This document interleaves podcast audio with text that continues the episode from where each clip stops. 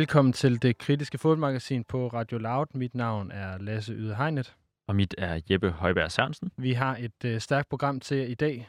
Det første, vi skal have lige om lidt, det er, at vi ringer til Allan Ravn, administrerende direktør i Fremad Amager, for at blive lidt klogere på Fremad Amagers nye internationale ejerskab, eller amerikanske ejerskab. Det er jo lidt en kæphest her i, øh, i programmet. Så skal vi en tur sydpå, Jeppe.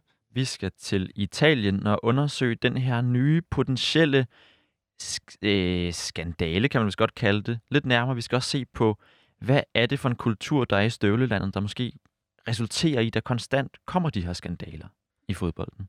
Så skal vi en tur længere sydpå til de varme lande til Katar og finde ud af, om det egentlig er livsfarligt for journalister at opholde sig i Katar og finde ud af, om Dansk Journalistforbunds anbefaling om, at journalister skulle holde sig væk, er lidt grebet ud af den blå luft. Og så slutter vi med en lille omgang kryptovaluta. Yes, vi skal til at holde styr på vores egen investering, eller rettere sagt øh, vores øh, investering af dine penge i kryptovaluta. I AC Milan. Og så til allersidst, så kører vi en omgang Advent Service med Groundhopper Nikolaj Bryde Nielsen.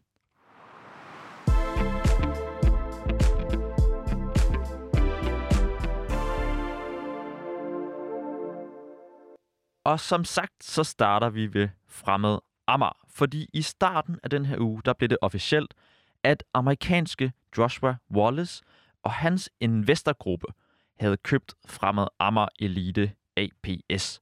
Og dermed så overtager han ejerskabet for det Monaco-baserede selskab SCP Waterfront.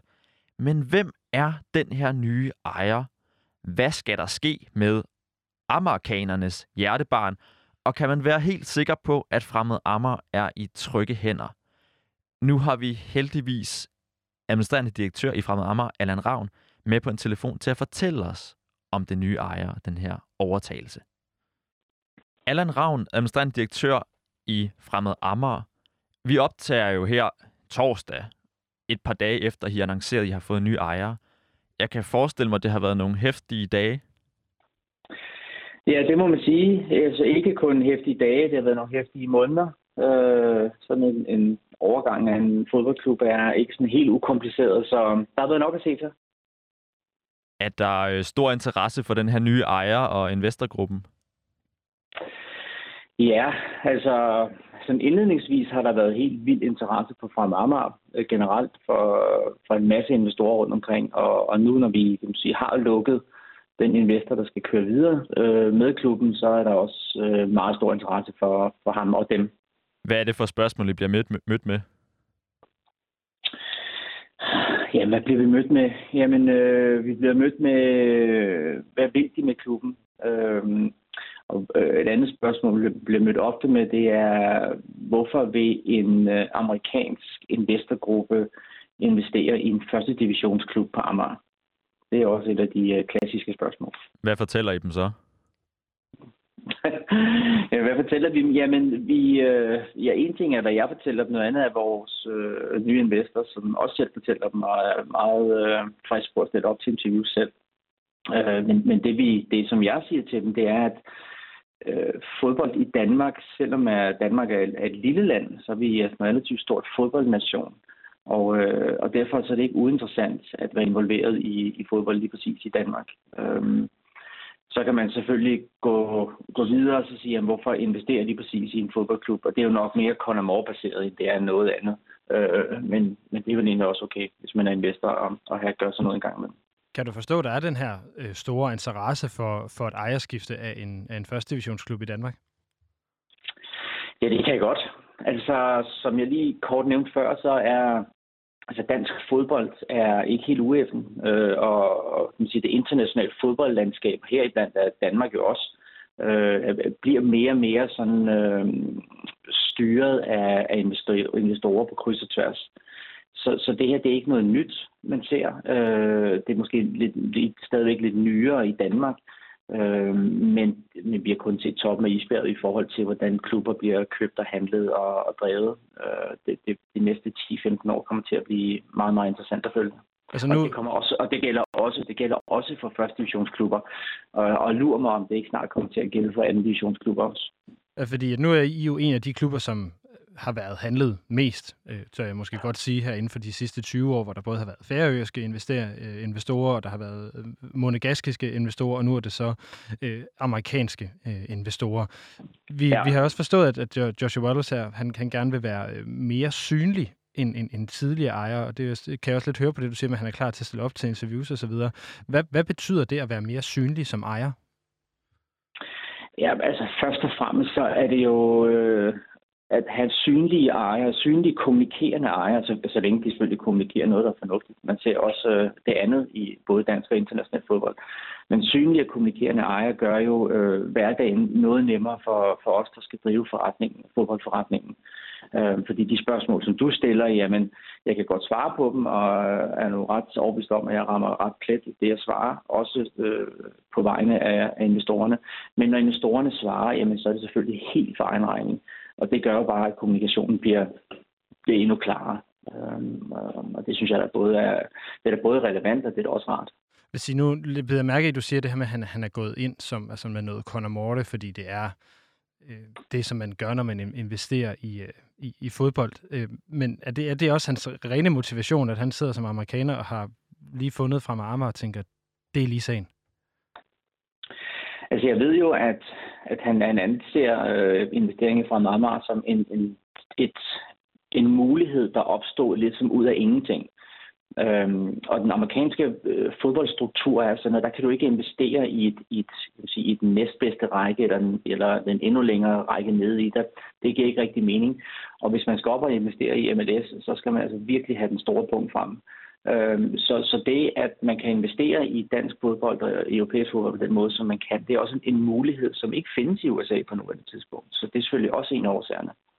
Noget af det, vi jo synes er, er spændende som journalister, det er jo den her gennemsigtighed med ejerne. Det er jo derfor, det er dejligt at mm. høre, at han gerne vil stille op til interviews og være sådan synlig.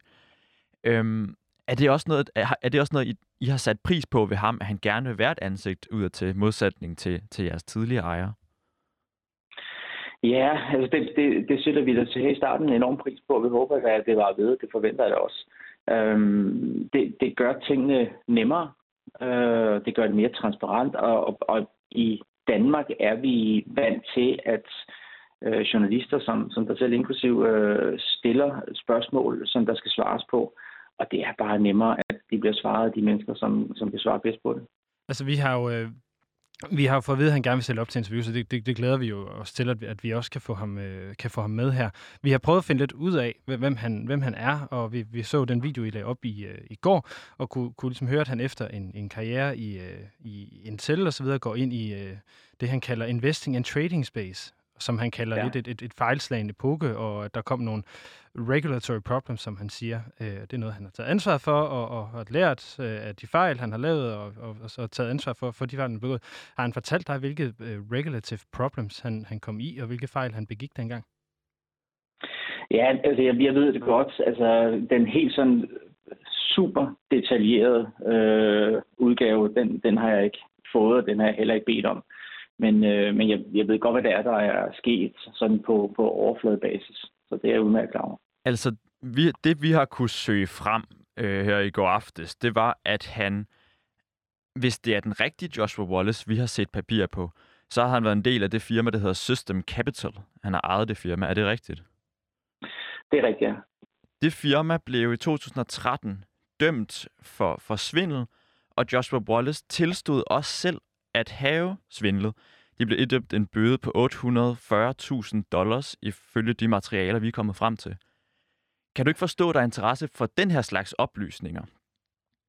Absolut.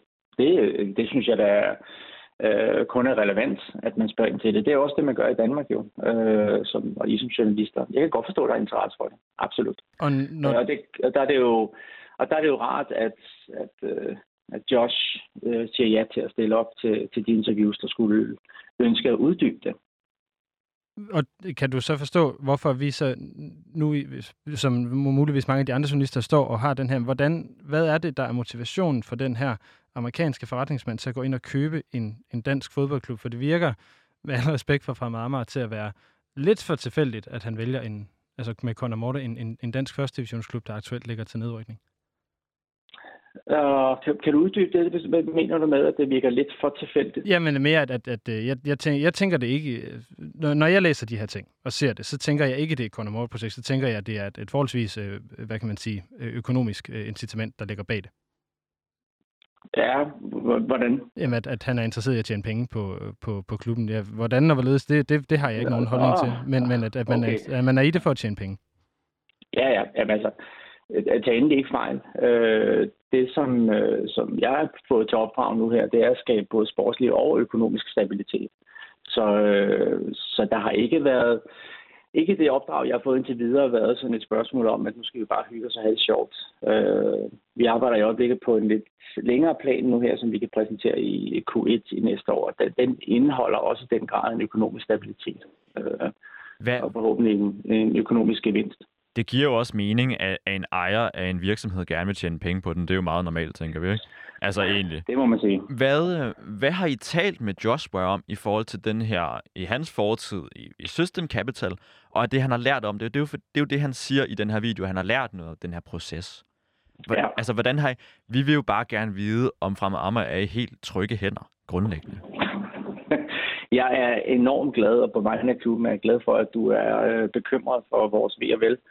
Øh, jamen, altså, hvis der er nogen, der har interesse i at fremme Amager i gode hænder, så er det både undertegnet, men især hedder også, altså deltid også hele klubben og området miljøet omkring fremme Amager. Så, ja.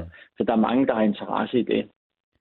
Um, så, så der er du ikke den eneste. Um, og det vi jo selvfølgelig ved, jamen det som det er jo mere eller mindre det, som I også ved, og det vi har spurgt ind til, jamen øh, hvad der er foregået, hvad har du lært af det, hvordan er det og, øh, og, og de svar, som, som vi har fået indtil videre, har, har været plausible, og de har været ærlige.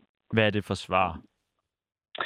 Jamen, svaret er jo meget i går så en simpelt. Øh, han, øh, han gik i gang med at lave nogle investeringer og, og rejse noget kapital, og, og det viser, at det var ikke gjort på en helt korrekt måde, og øh, det måtte han altså tage straffen for.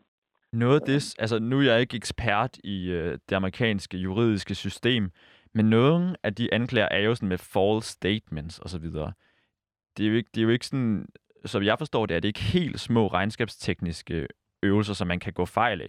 Der er også nogle for, forkerte rapporteringer og den slags i forhold til fortiden ja, det... i System Capital. Det er jo sådan, jeg bliver bare lidt bekymret, når jeg læser den slags ting. Men, men folk ja. kan jo også have udstået deres straf og kommet over på den anden side.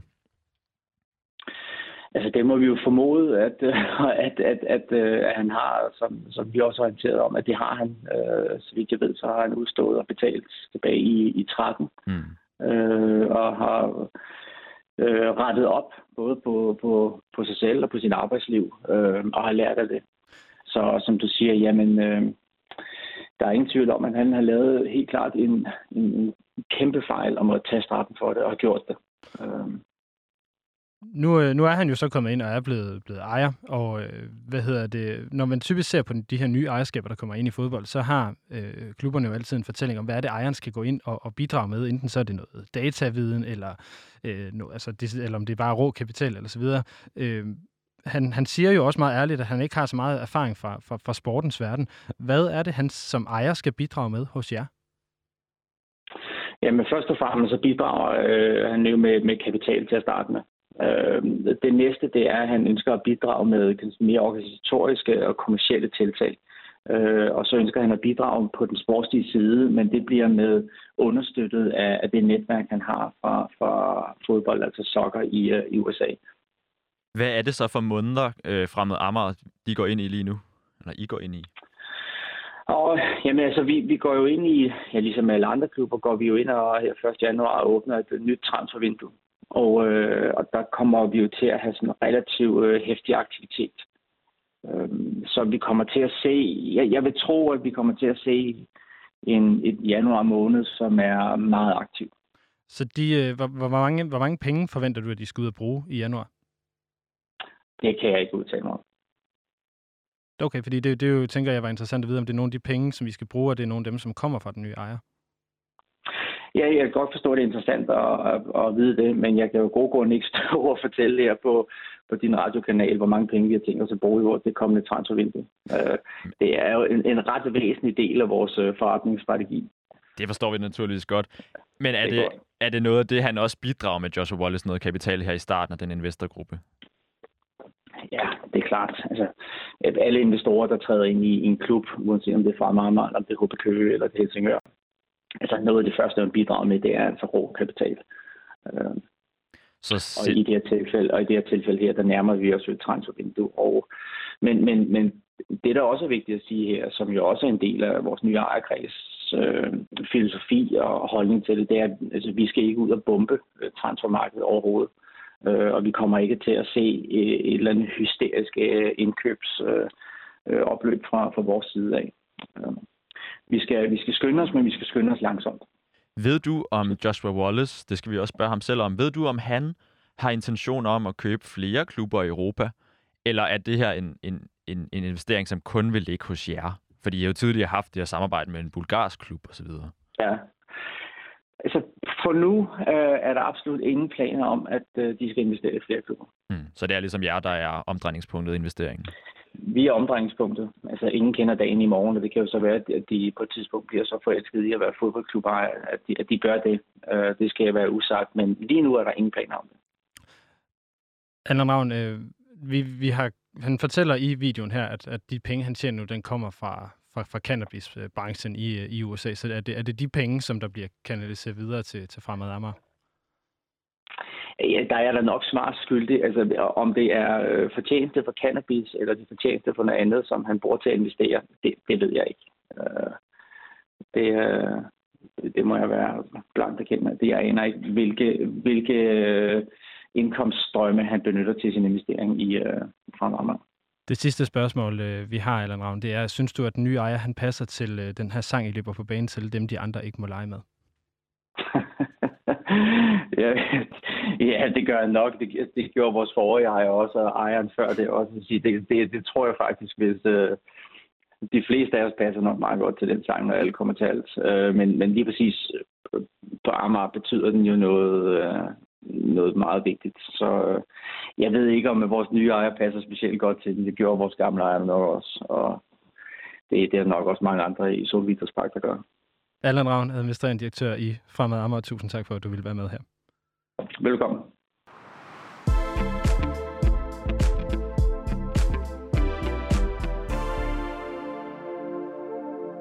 Så skal vi længere sydpå. Vi skal ned til Katar, hvor øh, der som altid i fodboldverdenen er lidt, øh, er lidt ravage. Nu er det senest her, at Dansk Journalistforbund har været ude at sige, at man ikke kunne anbefale journalister at rejse til Katar for at øh, dække slutrunden, eller bare være i landet øh, i det hele taget, efter at to NRK-journalister, altså norske journalister, var blevet anholdt og tilbageholdt i Katar, og har fået konfiskeret blandt andet deres, øh, deres udstyr. Og øh, Jeppe, det er, jo, det, det er jo ligesom i forbindelse, eller i, i forlængelse, han har sagt, af en diskussion, vi også havde her i studiet, hvor vi havde chefredaktør for Weekendavisen, Martin Krasnik, på besøg til at høre, om Weekendavisen overhovedet skulle dække øh, slutrunden. Det var så mere ud fra et moralsk perspektiv, men nu har vi så simpelthen et, et decideret far-perspektiv øh, i det, øh, i forhold til, til journalister. Så, så skulle jeg bare, bare spørge dig, hvad, hvad, som, som journalist, synes du så, man, man skal kunne tage til Katar og, og dække det? Jeg synes jo, det er et ret væsentligt spørgsmål, det her med, med det sikkerhedsmæssige. Men, men det handler også, også om, hvor konkret er den her sikkerhedstrussel faktisk. Fordi at hvis journalister ikke kan operere i lande, hvor der er indlanden fare, så vil det være meget svært at afdække de, de beskidte ting, der sker i den her verden. Journalister opererer jo i krigslande, hvor jeg vil tro, at faren er en del større, og det er vist ret vigtigt at få afdækket de sager. Så jeg synes måske, at Dansk Journalistforbund er lidt ude på et skråplan. Jeg tænkte i hvert fald, det var lige rigeligt fagforeningsagtigt. Øh, det ved meget sikkerhedsmæssigt. Nu skal vi have et sikkert og trygt arbejdsmiljø, hvor det, det må vi jo bare sige, at det er der nogle af vores journalistkolleger, som vi bestemt ikke arbejder under. Og det er jo nok også forhold. det, de er indforstået med. Det betyder jo ikke, at man ikke skal lægge masser af pres på Katar, for at den her slags tilbageholdelse, og ikke mindst fratagelse af udstyr fra, hos journalisterne, øh, at det ikke sker. Det er jo meget vigtigt at lægge pres på. Men, men man kan vist ikke blive hjemme. Nej, det, øh, det er nok det, det sidste, man skal, hvis man skal have nogen som helst mulighed for at, at, at fortælle, hvad det er, der foregår dernede. I stedet for at prøve at ringe til Dansk Journalistforbund og spørge, hvorfor de mener de her ting, så vi, vel, har vi valgt at gå lidt en anden vej. Vi er faktisk mere interesseret i at finde ud af, hvordan er det egentlig, at være journalist i Katar? Føler man sig troet både på sit liv, eller hvordan, hvordan er det egentlig at være journalist dernede? Den seneste journalist, jeg i hvert fald har kunne finde frem til fra Danmark, der har været dernede, det er Leil Freje, der er mellemøstkorrespondent for Weekendavisen, så hende har vi med til, en, øh, til at høre lidt om, hvordan det egentlig er at arbejde som journalist i Katar. Leil Freje, øh, mellemøsten-korrespondent for Weekendavisen. Du har lige været i Katar og lave reportager. Frygtede du for dit liv som journalist i Katar? Nej, jeg frygter mit liv, det synes jeg måske lige er voldsomt sagt. Uh, nu er det jo ikke uh, Syrien. Uh, det er jo ikke uh, en krigszone på den måde at være i, være i Katar. Jeg var i Doha, hovedstaden i Katar. Uh, så nej, jeg frygtede ikke for mit liv. Jeg frygtede for at blive arresteret eller blive tilbageholdt af politiet, uh, fordi at det, det har man set nogle gange. Så jeg havde uh, taget uh, de forbehold, jeg synes var, var nødvendige. Øhm, og øh, der var der også et tidspunkt, hvor jeg var ude og interviewe nogle migrantarbejdere, øh, der hvor de bor, og jeg fik at vide, at øh, politiet ville simpelthen komme, hvis jeg ikke snart tog altså, det faktisk. Så jeg, øh, så jeg skyndte bare simpelthen ud af det sted. Øh, hvorfor, altså, øh, hvor, hvor, hvor, hvorfor frygtede du at blive arresteret? Jeg frygtede at blive anholdt, fordi at, øh, at man, øh, altså, altså jeg har fået at vide, at det her med at gå ind i de, øh, de boligområder, hvor migrantarbejderne bor, det må man ikke som journalist, og det må man i den og heller ikke som kvinde, og jeg er jo begge dele.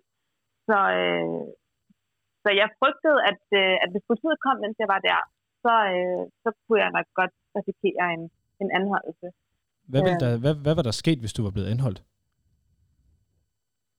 Jeg tror, at det, der var sket, det var, at jeg var øh, kommet i, ind på en politistation, og så havde jeg overnattet der i et døgn, og så var jeg blevet løsladt igen, og så kunne jeg rejse hjem så værre tror jeg heller ikke, det er. Ikke? Så du er ikke bange for hårdhændet behandling? Nej, det er jeg ikke. Ikke som vestlig journalist. Øh, jeg synes mere, at min, min, min, rigtige frygt var mere den måde, altså hvad der kunne ske med de migrantarbejdere, jeg talte med. Fordi det har man hørt om, at de bliver, de bliver fængslet, øh, eller de bliver deporteret, eller det der er værre. Så det var mere i forhold til, hvordan jeg kunne lave journalistik, uden at mine, øh, mine kilder øh, kom i problem. Og øh, vil sige, det er jo sådan en af de ting, som øh, den Journalistforbund også øh, særligt fremhæver i deres sådan, øh, oprindelige udtalelse. Det var det her med, at, at man skal kunne arbejde sikkert i forhold til kildernes øh, beskyttelse. Øh, var du bange for, at nogen ville tage dit udstyr, hvis du blev anholdt, eller dine din noter eller lignende? Ja, men jeg er jo så heldig, at jeg er jo skrivende journalist, øh, og jeg tager billeder med min iPhone. Øh, så, så nej, altså lige så mine noter, så kan jeg trods alt godt huske nok øh, i forhold til, øh, hvad det er, jeg har set, og hvem det er, jeg har talt med. Så nej, og jeg går heller ikke med et stort kamera, så jeg skriver jo heller ikke sådan på den måde. Så jeg, øh, på den måde er jeg lidt heldigere, end man laver tv for eksempel, eller radio. Øh, jeg rejste også ind i Katar uden en pressetilladelse, fordi at jeg vidste, at hvis jeg søgte den, så ville der blive holdt i den her øje med mig. Øh, så vidste jeg, at det var en fra Danmark i landet. Så det lød jeg være med. Så jeg var der jo egentlig, altså som journalist, øh, på ikke helt, helt lovlig vis. Øh, men altså, det er noget, man det har jeg gjort før. Jeg arbejder i Mellemøsten, øh, så lige så sjældent populære. Så jeg har gjort det før, og jeg, jeg tager de forbehold, der er nødvendige, og det gjorde jeg også i Katar. Hvilke forbehold er det? Jamen, det er først og fremmest ikke at søge pressetilladelse. Øhm, og det er øh, at, øh, at tage det alvorligt, øh, når man får at vide, at øh, politiet er på vej Øh, og det er, når jeg tager billeder, øh, ikke, at, altså, ikke at stå og tage billeder i, i, i en time det samme sted. Det er øh, så vidt muligt til en god vinkel og øh, altså, tage et billede. Øh, og ja, altså det, det er sådan noget. Øh, og så, altså, du ikke, jeg prøver jo så vidt muligt ikke at ligne en journalist, så jeg altså, har øh, jeg prøver at blende det ind, øh, er en lille smule svært i Katar, øh, hvor alle kvinder øh, går med tørklæde eller migrantarbejder. Men, øh, men det kan sagtens lade sig gøre. Tænk over påklædningen, tænk over, hvad det, altså, hvilken udfordring man har. Og øh, lad være med at bevæge sig ud til steder, hvor, øh, hvor man risikerer at blive, blive anholdt. Altså for eksempel så, øh, så var der forskellige typer af migrantlejre, man kunne besøge, eller migrantboligområder. Og nogle steder, der var der politi udenfor. Så der kørte jeg bare en tur rundt om, og fandt ud af, at der kunne man Uh, hvis jeg prøvede det, så ville jeg blive anholdt. Så det lød jeg med. Det var et andet sted. Okay, så øh, du, du rekognoserer og finder ud af, hvor er politiet ikke, så, så tager du derind og prøver at lave nogle, nogle, nogle, øh, nogle interviews. Øh, og så igen, som du, du nævner den her episode, hvor du får at vide, at politiet øh, vil komme, hvis du ikke øh, skynder dig væk.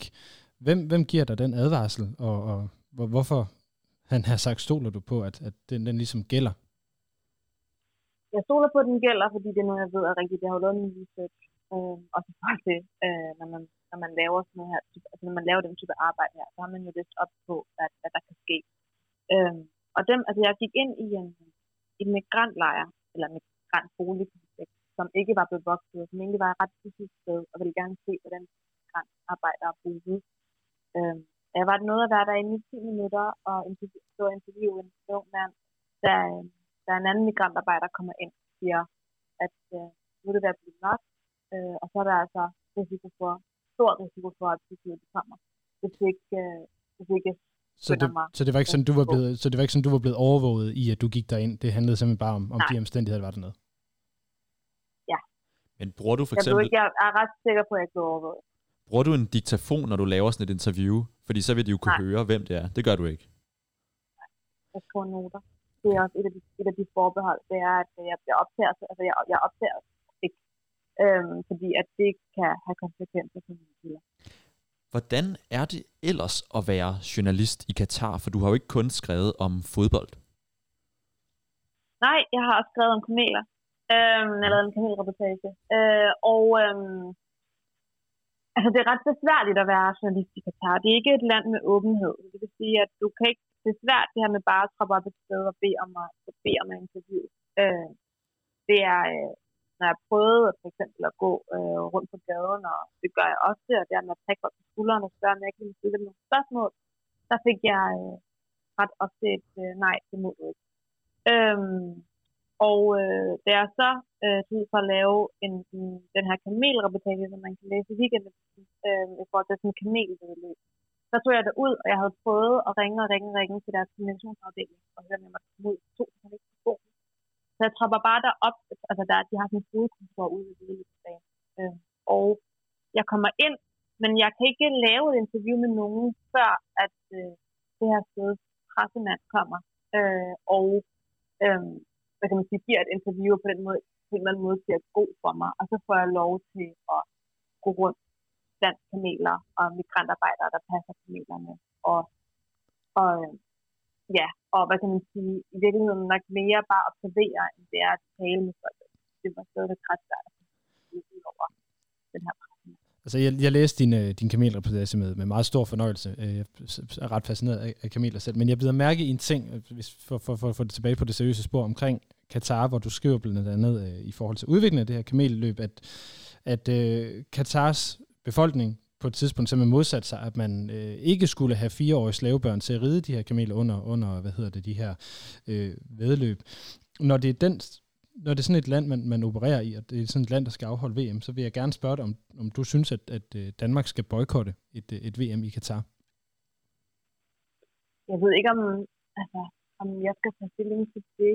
Jeg, øh, jeg spurgte rigtig mange migrantarbejdere i Katar om, hvad de synes om VM, og om de synes, de skulle boykotte. Og alle dem, jeg talte med, de sagde nej, fordi at øh, de har simpelthen fået arbejde, fordi der var VM i Katar.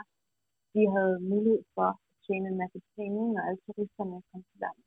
Der var faktisk nogen, der sagde, at der var flere, der sagde, at de regnede med, at når VM var slut, så havde de tjent så mange penge, at de kunne tage hjem. De kunne simpelthen tage tilbage til deres hjemland og forsørge deres familier og måske åbne forretning, øh, uden at skulle tilbage til Katar nogensinde igen. Så man skal boykotte eller ej, det bliver jeg ikke stilling til, men jeg synes, det er vigtigt at lytte til, hvad migrantarbejdere selv siger, og selvom at deres forhold ikke er gode, og de kritiserer dem for alt muligt, så alle dem, jeg har talt med, de synes, at det var, det var, altså det her med, med VM, det, øh, det var godt for deres økonomi. Lajal Frejem, journalist på Weekendvisen. Tusind tak for, at du var med her.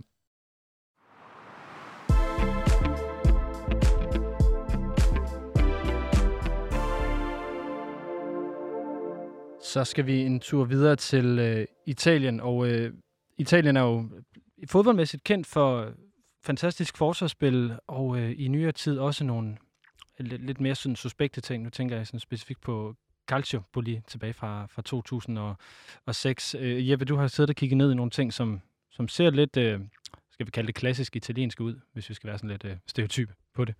Det må man sige. Der kører jo lige nu en sag, som er blevet dækket i, i større internationale medier, som måske godt kan siges at være den nye Calciopoli, eller Calciopoli.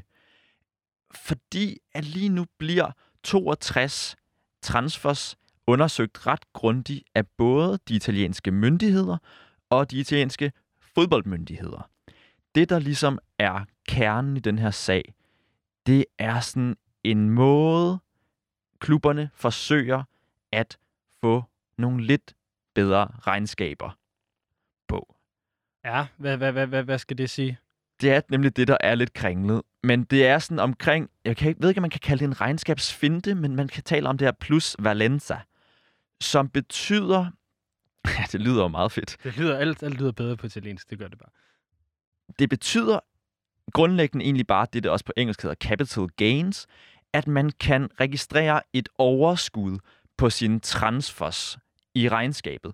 Og det, der er meget vigtigt for tiden, det er, at det er i det indeværende år, man kan gøre det. Fordi mange klubber rundt omkring i Europa, og især Italien, er lige nu presset på økonomi, og de kan ikke leve op til financial fair play rules. Ja, skulle, skulle jeg sige, det, der må ligge meget financial fair play i det. Og det er jo ikke første gang, man ser den her slags øh, finder i italiensk fodbold. Tilbage i 90'erne, der så man jo typisk det her med delte ejerskaber, hvor øh, to klubber ligesom delte en spiller, selvom han spillede, øh, kun, selvfølgelig kun kunne spille for, for den ene klub. Og, og det der så omdrejningspunktet i det, man gør nu, og de store handler, for det er især øh, Juventus, som bliver undersøgt. 42 ud af de 62 handler kommer fra Juventus, og blandt andet byttehandler, eller særligt byttehandler, også med store klubber som Manchester City, fordi der var den her transfer mellem Joao Cancelo og Danilo, altså en byttehandel mellem Manchester City og Juventus, hvor man mistænker de to klubber for falsk at have sat prisen op på de her spillere kunstigt. Så de har ligesom aftalt et fælles leje, som er højere end deres egentlige markedsværdi, fordi det betyder så, at de kan bogføre den indtægt, de får fra salget i den her byttehandel, eller for de penge, der kommer ind, dem kan de bogføre meget højt, men deres udgifter, dem kan de ligesom fradrage over årene. Det betyder, at lige nu, helt kort, der får de en meget stor indtægt, og så udgiften bliver spredt ud over en masse år, og dermed kan de booste deres årsbudget, årsregnskab. Ja. Giver det mening, Lasse? Som øh, antropolog og humanist, nej. Det gør det ikke. Det forstår jeg simpelthen ikke. Men øh, det er det, måske heller ikke så relevant, om jeg, om jeg forstår det tekniske i det. det Pointen er, en, er, at der er ligesom nogle finder, som ser lidt suspekte ud. Det er en regnskabsfinte, og den er ulovlig, fordi man fælles aftaler en værdi, som nok ikke er markedet. Og så er der en stor handel med en, en, en spiller, der hedder Victor Usemhen, fra Lille til Napoli, hvor der er nogle meget specielle spillere, der bliver handlet til Lille side for et beløb, som slet ikke viser sig nok at være deres egentlige værdi, og det betyder, at Napoli de kan booste deres årsbudget og dermed leve op til Financial Fair Play. Men vi synes jo, det er ret interessant, hvorfor det er, at Italien ofte havner i den her slags sager, italienske klubber. Og måske der er lidt et tegn på, hvorfor, når Napolis ejer Aurelio Di Laurentiis, han som et forsvar til de her anklager mod ham har sagt, I'm not worried because I'm a warrior. Det er det, han siger. Vi har nu Jesper Storgård Jensen, freelance journalist og Italiens kender, blandt andet korrespondent for, for Kristi Dagblad, med på en telefon. Kan du høre mig, Jesper? Ja, det kan jeg. Vi synes jo, den her lettere komplicerede regnskabssag er ret interessant. Er der en anden tilgang, forståelse af de her slags små svindelhandler, end der er i andre europæiske lande? Øh, ja, det er det helt sikkert. Altså, hvis du hvis du kigger på det ud fra et, øhm, et øh, historisk synspunkt, så har det jo altid været et problem, som har præget italiensk samfund. Øh, og det er også noget, som, bliver, som der bliver lavet undersøgelser over.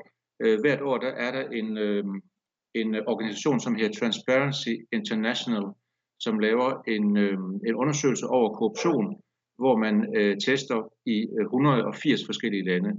Og øh, der har jeg tallene fra, øh, fra sidste år, altså fra 2020, øh, hvor Italien ligger på en 52. 20. plads ud af 180 lande.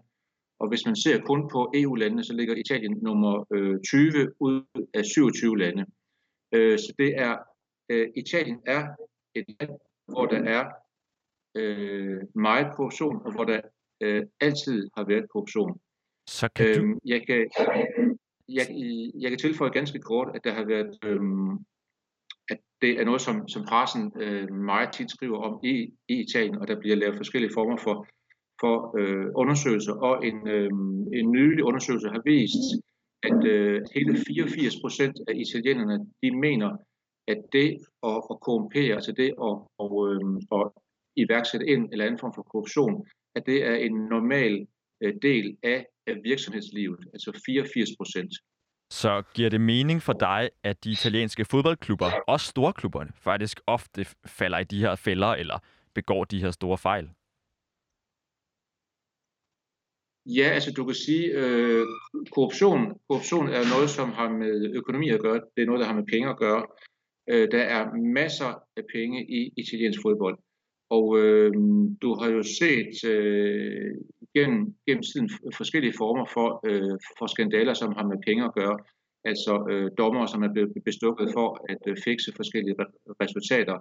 Øh, I nævnte selv øh, den her skandale tilbage fra 2006-2007, hvor øh, Juventus blev øh, tvangs øh, nedrykket til Serie B, efter at klubben havde været i Serie A i, i 109 år. Øh, så det er så, så, så selvfølgelig er det noget, som også øh, vedrører Italiens sportsliv. Det, det er helt klart. De her, ja, de her mennesker, der ligesom, de her forretningsmænd, der præger italienske klubber og har gjort det traditionelt, det er jo også forretningsmænd, der altså det er jo også forretningsmænd, der ligesom har deres virke i, i den finansielle sektor, eller bare i forretningsverdenen i Italien i det hele taget. Så det giver vel også rigtig fin mening, at grænsefladen mellem fodboldklubberne og det, det øvrige samfund ikke er sådan er, er særlig øh, skarpt trukket op. Ja, altså du kan jo, du kan jo sige, at øh, tidligere der sagde man i, i Italien, for eksempel når øh, Juventus øh, spillede imod øh, Milan, dengang Milan var en del af Silvio Berlusconis øh, økonomiske imperie, at der var det faktisk øh, Fiat, som spillede imod Fininvest, som, øh, som Berlusconis øh, firma hedder. Øh, altså det, det er jo det er jo små, øh, de her fodboldklubber, specielt de, de største fodboldklubber, det er jo øh, små, øh, små virksomheder, eller, eller faktisk også som store virksomheder, som spiller imod hinanden. Hvis du tager de, øh, de, de, de største, fem, seks største italienske klubber, jamen så er det meget hyppigt øh, klubber, som er en, en, en del af et større øh, holdingselskab, og det vil sige, at deres, at deres ejere de har mulighed for at, at lave den her type øh, regnskabsfusk. Øh, I kaldte det for en, for en regnskabsfinde. Mm. Øh, det har de øh, glimrende mulighed for at, at, at lave, fordi de har mulighed for at jonglere rundt med de forskellige øh, virksomheder inden for det her holdingselskab. Jesper Storgård Jensen, freelance-journalist og korrespondent for Kristelig Dagblad. Mange tak, fordi du var med, med her. Selv tak.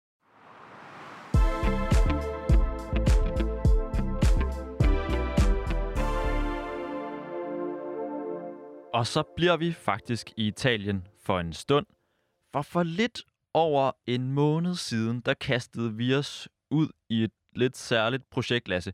Vi købte det, der hedder fan tokens i den italienske fodboldklub AC Milan, for ligesom at undersøge, hvad det her nye fænomen er for en størrelse. Vi købte seks fan tokens i AC Milan. Og ja, hvad var vores motivation egentlig, Lasse? Vi ville, øh, vi vil grundlæggende gerne have lidt... Øh, altså det, som de her fansungs de tilbyder, det er, at man kan få indflydelse på nogle forskellige ting i de her klubber, der udbyder fantokens. Og det er, vi vil sige, fantokens er en kryptovaluta, eller det er noget, man køber for kryptovaluta. Øh, så du var inde og investere øh, i det, der hedder Chiles, Jeppe. Øhm, og vi vil gerne have, prøve at se, om vi kan få noget indflydelse i, øh, i Milan. Måske endda tjene lidt penge på den her øh, investering. Det er sådan nogle små ting, man kan få indflydelse på. Skal vi lige sige sådan noget med hvem, øh, farven på anførbindet og og nogle lignende ting, selvom at du gerne vil have, at Simon Kjær han fik en, øh, en livstidskontrakt. Vi vil jo gerne undersøge, hvor reelt den her fanindflydelse, som som øh, Socios, som er dem, der ligesom styrer de, de største fan-tokens, de mest prominente fan-tokens i fodboldverdenen, hvor prominent den, eller hvor stor den indflydelse, man kan få i klubberne, faktisk er. Det gjorde vi som sagt for lidt over en måned siden, og nu tænkte vi, vi lige vil opdatere jer lyttere på, hvordan det så faktisk er gået, om vi er blevet rige på at have købt de her fan-tokens. Jeg har brugt omkring 500 kroner på de her fan-tokens, og om vi har fået reel indflydelse i AC Milan. Ja, øh, så Jeppe, det er jo dig, der har, øh, har investeret dine penge. Jeg har ikke øh, leveret en krone, jeg tager, men jeg tager med glæde ejerskab over forsøget. Så vil du ikke fortælle, hvordan øh, vores investering den, øh, den går? Altså, rent økonomisk, så er, det hverken, øh, så er vi hverken i plus eller minus. Vi har i en lang periode været i minus, fordi de her chilis, eller en fan-token, den er ligesom faldet i værdi, og den værdi bliver opgjort i chilis, som er en særlig kryptovaluta. Så vi har tabt penge. Vi tabt penge i en lang periode, men nu er vi så kommet tilbage, så en fan-token koster lige nu 18 chilis i talende ja. stund. Yes. Altså, så det er jo, vi er hverken blevet rige eller fattige. Vi er i hvert fald ikke blevet monsterrige, som vi havde forhåbning om. Ja, okay. Øh, har, vi, har vi fået indflydelse på Milan? Og det er det, som jeg synes er det allermest interessante spørgsmål. Også den her øh, kritik, man med rette, synes jeg, skal rejse over for, for Socios og de her fan-tokens i det hele taget. Det er det, der ligesom er det centrale budskab fra Socios side. Man bliver involveret i klubben. Og vi kan så se her, at vi er ikke blevet spurgt om en eneste ting andet end at forudsige resultater, efter at vi er kommet ind i AC Milan og købt de her seks fan-tokens i klubben. Så for 500 kroner, eller 18 chiles, eller hvor meget det nu var, så øh, har vi altså ikke fået mere indflydelse på Milan, end man har som almindelig Twitter-følger. Ikke, altså vi har nok fået mindre i virkeligheden, fordi man, på Twitter kan man jo skrive noget, som, som de kan læse. Det kan man ikke på, øh, Nå, på, Socials, okay. på Socials app. Altså, den sidste spørgsmål, der er stillet, det var den 1. november, hvor de ligesom spørger, øh, hvilken fan skal annoncere startelveren til det her derby mod Inter i den kommende weekend. Ja. Og så, er der, altså, så skal man ligesom selv prøve at indtaste nogle lyde og sådan noget. Der er ikke blevet stillet et eneste spørgsmål siden, og før det var vi, er vi også helt tilbage i august, efter de prøvede at, at, ligesom at skabe engagement. Vi har jo forsøgt, fordi vi har købt de her AC Milan tokens, at få fat i, i øh, den head of, jeg tror det er head of revenue, som Kasper Stylsvig, den her danske danske øh, forretningsmand, hvad man kan sige. Han, han, den rolle indtager han i AC Milan. Vi har prøvet at få fat i ham på alle tænkelige platforme. Han er ikke vendt tilbage på vores forespørgsel om et interview omkring de her fan-tokens.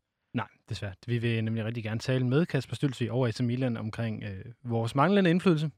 Og selvfølgelig først og fremmest, hvad er det, de her fan-tokens egentlig skal bruges til? Hvad er det, det egentlig handler om, og om det bare er ren spekulation. Om det er spekulation, om det virkelig er et scam, en måde for klubberne at øge indtægter på, uden rigtig at give noget til fansene i virkeligheden.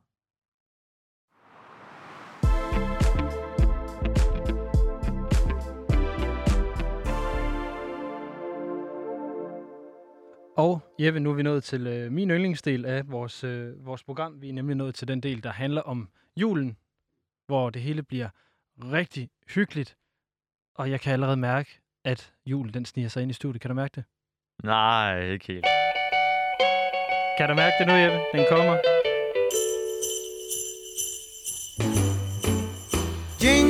Jeg kan allerede uh, smage pebernødderne på vej lige ned i, øh, i mit felt, Jeppe. Det her det er adventsservice. Det er vores øh, lille juleindslag, som vi kører her hver uge op til jul. Det er tredje søndag i advent her øh, lige om lidt. Og øh, i de sidste par gange, der har vi talt om julesvætter. Vi har fået anmeldt, eller i hvert fald fundet de bedste dimser blandt klubbernes øh, merchandise, og nu har vi så skulle ud og finde ud af, hvad er det næste advents... Øh... Og i den her uge har vi så tænkt, at vi vil give nogle tips til, hvilke fodboldbilletter, eller hvilke stadions, man kunne invitere sine kære på, når, når det hele åbner op igen selvfølgelig mm. så kunne man give et par billetter, fiktive billetter, til et stadion i Danmark, fordi det er ofte ikke særlig billigt, hvis vi ikke tager Superligaen. Hvis vi bevæger os lidt ned i divisionerne, og der har vi så valgt at ringe til Nikolaj Bryde Nielsen, som er grundlægger af, af, Groundhopping Tours. Han har besøgt et utal af danske stadions. Nikolaj Bryde Nielsen, velkommen til øh, det kritiske fodboldmagasin, og tusind tak for, at du vil være med her til at, at give os og, og lytterne en, en lille guide til, øh, til, hvor man skal se fodbold henne ude i, i det ganske land, hvis man nu øh, skal være så snedig at give nogle fodboldbilletter i adventsgave. Jo, tak, og tak for invitationen. Nikolaj, vi, øh, vi har jo lidt store forventninger til, øh, til hvad, du, øh, hvad du kommer og, og, og fortæller os i dag, for vi har bedt dig lave en top 3 over de bedste stadionoplevelser, som man kan få ude i, i det ganske land. Så for at bevare spændingen lige til det sidste, hvor, hvor starter vi så henne med en, med en tredje plads her? Oh ja, men jeg vil starte med at sige, at en top 3 er rigtig, rigtig, rigtig svær indsnæver, fordi der er rigtig mange gode oplevelser rundt omkring i det, i det danske land i de lavere divisioner. Men, men som sagt, nu øh, nævnte jeg Roskilde, Roskilde KFM, øh, som er en, en, en nytilkommen øh, divisionsklub, øh, som har været der i, i to år. Og de har et rigtig hyggeligt anlæg i Roskilde. Mange kender Roskilde fra, fra FC Roskilde. Og der har jo været en masse, masse sager her de seneste par år. Men, men der er ikke så mange, der har, har bidt mærke i Roskilde KFM som har en lille hyggelig anlæg, som jeg vil sige, det tager sig bedst ud om sommeren. Der er nogle, øh, to små tribuner, nogle, øh, nogle hyggelige skråninger, hvor de sætter stole op, og så har de en, øh, en langside med, med et rigtig smukt setup med, med nogle øh, gode pølseboder og en masse, masse fadel. Når du kommer ind, mm. så ser du faktisk det to små tribuner, som er på den modsatte side af, af indgangen. Mm. Øh, hvor man tænker, hold da op, det er, det er nogle, det er nogle bedte nogen. Øh, der er to eller tre rækker med, med sæder og jeg vil skyde på, at der er plads til 50 personer hver sted. Okay. Øh, men det, men det er, der, der er tre omkring stadion. Øh, der er de her små volde. Øh, det, det emmer bare af kærlighed. Øh, man får sådan en god følelse i kroppen og tænker, det her det, det er et jordnært sted her. Der er ikke mange, der kommer fra, fra at drikke champagne, men, men folk kommer ind, fordi de øh, holder af at elske Roskilde KFM. Jeg er nødt til at spørge, kommer de så også for at drikke øl? Det er der også mange, der gør. Yes. Øh, det hører så lidt til en god sommerdag på divisionsstadion øh, med nogle kolde fader eller stadionplatter. Øh, og det er også det, hvis man tager sin, sin ven med ud, så er det et rigtig hyggeligt alternativ til en, til en Københavnetur eller lignende. Det, er, det var en fantastisk tredjeplads øh, at smide her. Nu er der jo kun to pladser tilbage, og jeg vil jo gerne øh, smide en, en, en, en, en tilståelse ind der, at jeg har et meget øh, stærkt hjerte for Rigsvangen Stadion og øh, Aarhus Fremad i, i Aarhus. Så jeg har jo en lille bitte forventning, Nicolaj lille bitte forventning. Jamen, om, at, om, at, øh, om, om at... Øh, den er smidt ind på anden, anden pladsen her. Den er smidt ind på anden pladsen. Nå, fornemt. Jeg, jeg, jeg er både lidt glad og lidt ked af det, fordi den skulle jo have vundet. Men lad, lad mig endelig høre, hvorfor det er en anden plads. Jamen altså, Rigsvangen Aarhus Fremad, øh, kigger man historisk lidt tilbage i tiden, øh, for en 10 år siden, så var der ikke særlig mange mennesker. Øh, da de lå i Superligaen, der, der kunne den lidt. Øh, men nu har det været rigtig mange år i divisionen, der er kommet nye folk til derop. Øh, når man træder ind på Rigsvangen, så er der, der er gult og sort efterhånden. Øh, der er begyndt at komme rigtig mange mennesker. De lokale og de frivillige klubben har bygget deres egen trætribuner. Nå. Øh, og... Det er meget, det er meget northside hvis man har været i Aarhus og sådan noget. Det, er, det ligner noget, som de bare har været nede og hugget ned i Ådalen, og så har rullet op på, på Rigsvangen. Altså, det ligner, ja, lidt, det, det lidt... ligner lidt et fremmedelement, faktisk, men det, det er meget hyggeligt. Det er, det er lidt øh, festivalsagtigt, og så har man hjørnebanden, øh, så står nede bag mål i hjørnet ved det gamle måltavlskur, hvor den ældre herre, der sidder derinde, har stadigvæk går ud og skuer hver gang, der bliver, bliver scoret mål og skifter, skifter måltavlen manuelt. Det er, det er et rigtig, rigtig charmerende sted, øh, og der er begyndt at komme rigtig, rigtig mange mennesker. Det, nu er jeg selv fra København, har været på Rigsvang et par, par gange og taget turen, men, men det begynder sådan for mig at se at være sådan Aarhusianernes anden klub. Så selvom man holder med GF, kan man faktisk godt tage ud på en rigtig, rigtig hyggelig dag på Rigsvangen øh, med fodbolden. Har, øh, har du nogle gode sange derude fra? Er der nogle gode sange? Ja, men alle husker, man husker vel øh, med sangen, men det skal nok gå, ikke? Øh, lige meget, hvordan det går. Ja, den, her, øh, den her gode fra, hvad hedder det, Luftens Helte fra, øh, fra Disney Show. Ja, og der er også noget med, at alle skal dø, og ja, men, øh, ja, de, de har det, Nietzsche havde ret. De er lidt et spoof på, hvad hedder det, hele, hele fankulturen. Det er en opleveren, synes jeg, derude. Øh, der har selvfølgelig de skæve eksistenser, men, men det er også bare et familiært sted, hvor folk de sidder på, på den store vold og nyder solen og, og nyder en god fodboldkamp. Og, om, ja, det er et meget kærligt sted også. Lidt ligesom Roskilde FM. Jeg vil sige, det er lidt af en målstok, det er lidt større faktisk ja. deroppe, øh, og derfor er det Nikolaj, jeg har lige et kort spørgsmål. Kan du egentlig bedst lide at befinde dig på de her små divisionsstadions, eller på de store stadions rundt omkring i Europa?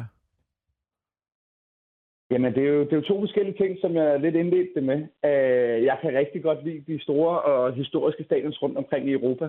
Men jeg ønsker virkelig også at træde 3-4 levels ned uh, og finde nogle klubber, som har en, en rigtig god historie og, og emmer kærlighed og, og nogle tribuner. Uh, hvor man ligesom kan mærke i, i, i den slidte beton, uh, at det har været en stor klub engang med, med fyldte tribuner og sådan ting. Jeg synes, det kan lidt forskelligt. Så er jeg jo rigtig spændt på... Så jeg, så er jeg rigtig spændt på nu, Nikolaj, når du siger lige præcis det her, om vi får en af de klassiske Københavnerklubber ind på førstepladsen. Altså en BK Frem, en AB eller en, en, en B93. Er du klar til at afsløre førstepladsen på, på, din, øh, på din liste? Jamen, det er, jamen, og det er øh, BK Frem ude i Valby Idrætspark, øh, som huserer i den, i den danske 3. division for tiden. Og det, jeg vil sige, det er der, jeg jeg altid anbefaler folk at tage hen for at få den bedste divisionsoplevelse i dansk fodbold, faktisk. Øh, okay, det, det er ret stærkt. Hvad er det, der, hvad er det, der giver den? Jamen, det, er jo hele historien derude. Øh, det, om nogen har den klub jo været igennem øh, rigtig mange ting. Den har, den har vundet mesterskaber, den har, har produceret rigtig mange landsholdsspillere, den har gået konkurs et par gange. Øh, og, og hver gang er der kommet ny rigmand ind og, og haft store visioner, men, men det er gået galt hver gang. Og nu har den ligesom fundet sit leje, synes jeg, øh, hernede i, i anden 3. division, og skal bare forblive BK Frem, som den er i dag. Det er et rigtig kult sted. Øh, når man tager derud, så skal man gøre sig den tjeneste, og lade være med at komme fem minutter før kampstart. Man skal tage forbi klubhuset, der skal man faktisk i rigtig mange af de her klubber, hvor man kan få hele historien, der er om, om, om boldklubben frem. Øh, der er rigtig mange udstillede gamle bolde for, for Europacup-kampen, fodboldstøvler for 40-50'erne, gamle målmandshandsker. Rigtig mange af KF'erne for den her klub, de sidder derovre inden hver kamp og får et bid smørbrød og nogle øl. Og det er sådan et rigtig varmt sted, hvor der er rigtig, rigtig mange mennesker i den her kamp, og, og stadig den dag i dag, på trods af alle de her nedture, så kommer der 500 til 1000, så gør nogle gange 1500 til 2000 mennesker derude, når det går rigtig godt. Og så ligger det i Sydhavnen. Øh, selv ungerne, når de er på tribunerne, så råber det sutterne for Sydhavnen. Det kan sgu også noget. De er, de er sgu stolte af området. Øh, det er en meget social klub, som fagner alle. Jeg kan huske huske forbi folk, det er dem, der sælger de her aviser. De hjemløse, de kommer gratis ind derude og sådan nogle ting. Det er, øhm, det er en oplevelse, uh, som kan noget. Man skal ikke tage det ud for det gode fodboldspil, det er sjældent. De spiller god fodbold, men, men helt oplevelsen omkring det, den er simpelthen så nordjær og bunder bare i, i kærlighed, og det synes jeg er fantastisk. Nikolaj Brød Nielsen, tusind tak for, at du vil være med her i det kritiske fodboldmagasin og komme med din top 3 på de bedste fodboldstadions, eller bedste stadionoplevelser uden for Superligaen i Danmark. Det var så let, og god tur på stadion.